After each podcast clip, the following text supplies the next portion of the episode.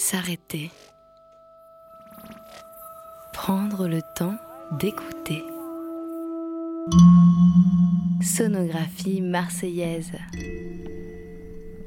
Une constellation de créations sonores à découvrir dans la cité phocéenne.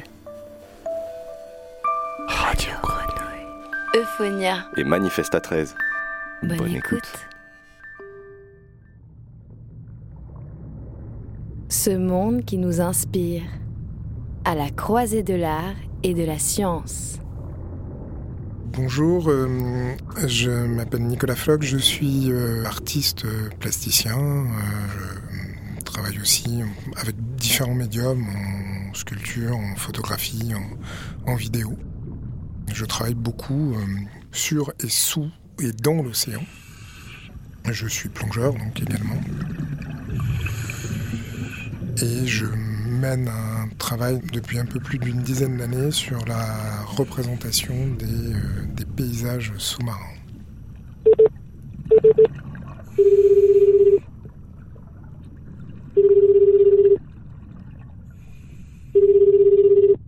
Bonjour, euh, je m'appelle Sylvain Agostini.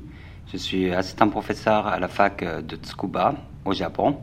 Je suis basé à la station marine de Shimoda, juste euh, sur une plage en face euh, de l'océan Pacifique. J'ai rencontré Nicolas euh, durant l'expédition Terra-Pacifique. Nous avons commencé à collaborer et notre collaboration continue. Nous avons un projet qui est de documenter, soit artistiquement, soit scientifiquement, les paysages sous-marins et leur évolution avec le changement climatique.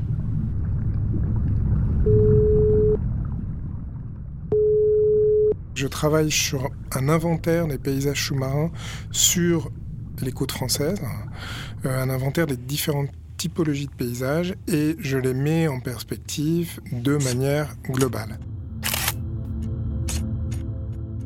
Alors pourquoi photographier ces paysages et pourquoi travailler sur les paysages sous-marins? Parce que euh, j'ai constaté qu'ils étaient euh, très peu représentés en tout cas qui constituait rarement le sujet des images, puisque la photographie sous-marine est en général une photo euh, animalière, une photo sportive, où on est sur la performance physique, l'apnée par exemple, ou une photo d'expédition qui est quand même relativement anthropocentré, où le, plongeur va être toujours présent dans l'image, ou une photo scientifique qui est morcelée, parce que souvent c'est le quadrat qui va. On en a besoin d'un espace mesurable. Et l'espace panoramique n'est pas montré, en fait. Euh, on a quelques vues, euh, plus un peu dans les pays tropicaux, puisque le corail va pouvoir être le sujet des images, mais pas le paysage en lui-même. Donc il y a ce premier constat, le fait que ces paysages se transforment très vite sous l'eau pour différentes raisons. Et donc on n'a pas toujours de référent des paysages euh, avant qu'ils se transforment. Et, il me paraît important d'avoir une, vision euh, comme ça d'un ensemble de, de sites avec un même regard à un instant donné. Il n'y a, à ma connaissance, aucune technique de documentation d'un paysage sous-marin scientifiquement. Il y a des indices, des indices de biodiversité, va documenter le nombre d'organismes de chaque espèce, mais il n'y a aucune vision globale vraiment de l'écosystème. Comme le dit Nicolas, scientifique, nous allons traduire ces indices, ces, euh, ces abondances en courbes, en figures euh, scientifiques, mais il manque vraiment un aspect humain. Et c'est là que la collaboration science-art euh, montre toute sa valeur, où les deux techniques de documentation, scientifique et artistique, se complémentent et vraiment on obtient une vision humaine et globale euh, de l'écosystème et de ses paysages sous-marins. Ces, deux images font partie d'une série assez large qui englobe des, sous-séries, comme celles qui sont présentées au FRAC Provençal Côte d'Azur en ce moment. Donc là, on est plus sur euh, une série qui est liée à l'acidification. Donc la grande série s'appelle Paysage productif et est sur quelque part la productivité, on va dire, des écosystèmes.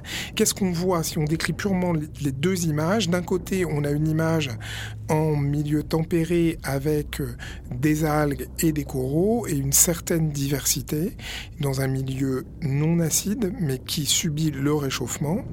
Et à côté, on est sur un site acide où le paysage est complètement transformé, c'est-à-dire qu'on a cette question de la chute de la biodiversité, on, la voit dans ces images, l'autre, euh, l'image en milieu acide, et on voit un milieu simplifié.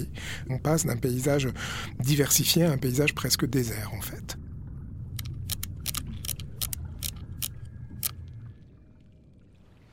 Les deux photos qui sont présentées ont été prises au large de l'île de Shikine, une des petites îles de Izu euh, au Japon. Cette île est, située à 34 degrés nord de latitude, donc en milieu tempéré. Ce qui frappe vraiment sur la première des photos, c'est l'abondance euh, de corail, de corail tabulaire, de corail incrustant. Et ces coraux sont plutôt associés à des milieux tropicaux. Là, à Chikine, ils cohabitent avec une population quand même très diverse d'algues.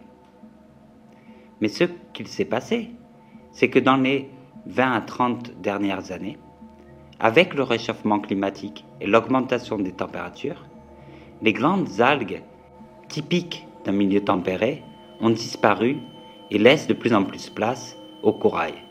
C'est ce que l'on appelle un phénomène de tropicalisation. La deuxième photo a été prise dans la baie juste à côté de la première photo. Et cette baie est sous l'influence de sources de CO2 volcaniques. Dû à l'activité volcanique, du CO2 s'échappe de la croûte terrestre et acidifie l'environnement. C'est donc un site acide. Les taux de CO2 que l'on trouve et les taux de pH que l'on trouve dans cette baie sont équivalents au CO2 et au pH que l'on aura à la fin du siècle si les activités humaines et le rejet de CO2 humain continuent. On voit vraiment une différence marquante entre les deux paysages, entre les deux écosystèmes, où le premier paysage euh, est riche, a une grande biodiversité, et en comparaison, le paysage documenté dans la deuxième photo est vraiment très pauvre. On voit un tapis d'algues qui couvre tous ces rochers, mais très peu de diversité, très peu d'espèces d'algues et d'animaux aussi, et surtout une absence de corail. C'est un paysage appauvri, simple, sans habitat, qui ne peut pas supporter une grande diversité.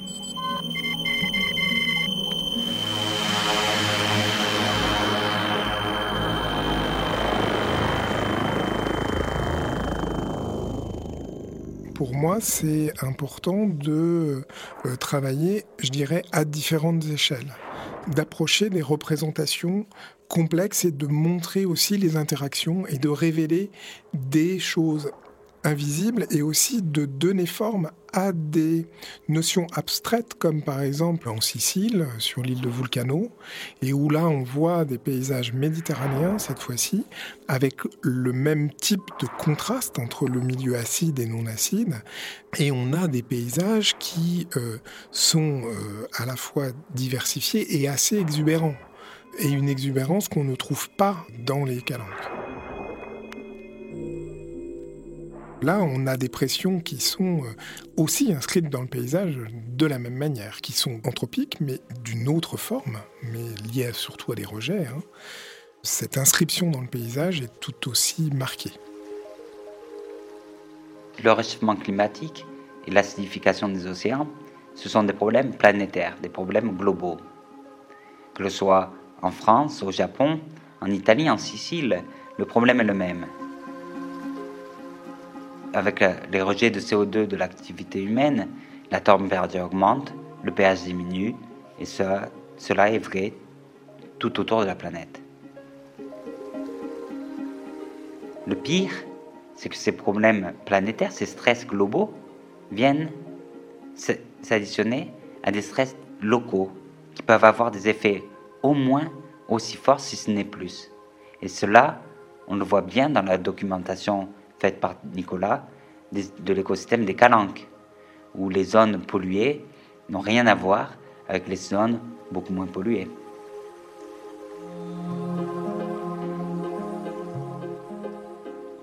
Toutes les études s'accordent pour dire que les stress globaux, comme l'acidification des océans, le réchauffement climatique, et locaux, comme la pollution, l'aménagement des côtes, vont mener à une perte de productivité des écosystèmes marins, une perte de la biodiversité marine.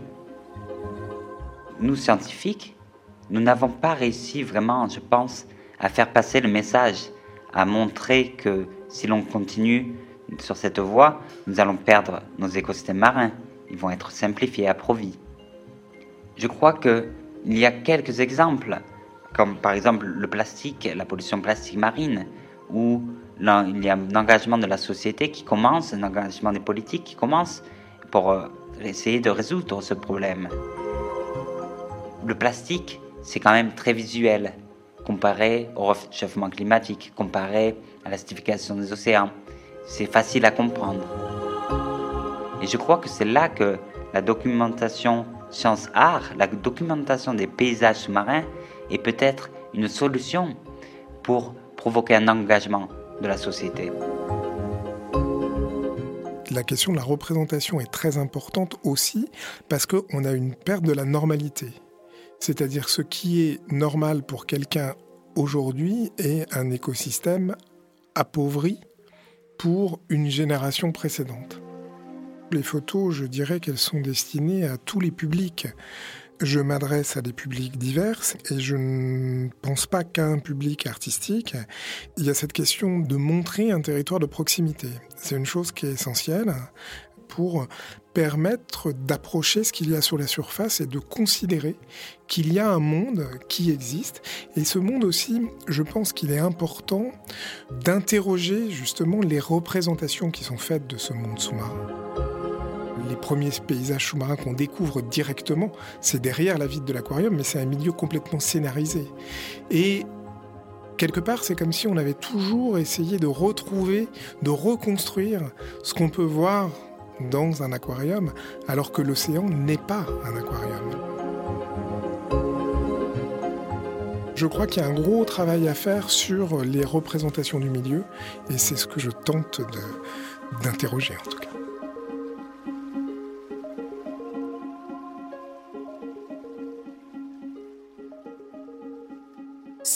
Qui nous inspire.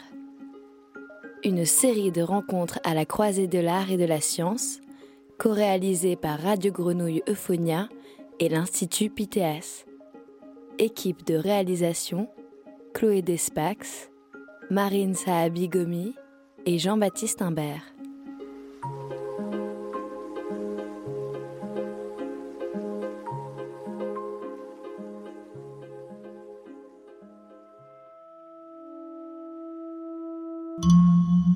Sonographie marseillaise. Une constellation de créations sonores à découvrir dans la cité phocéenne.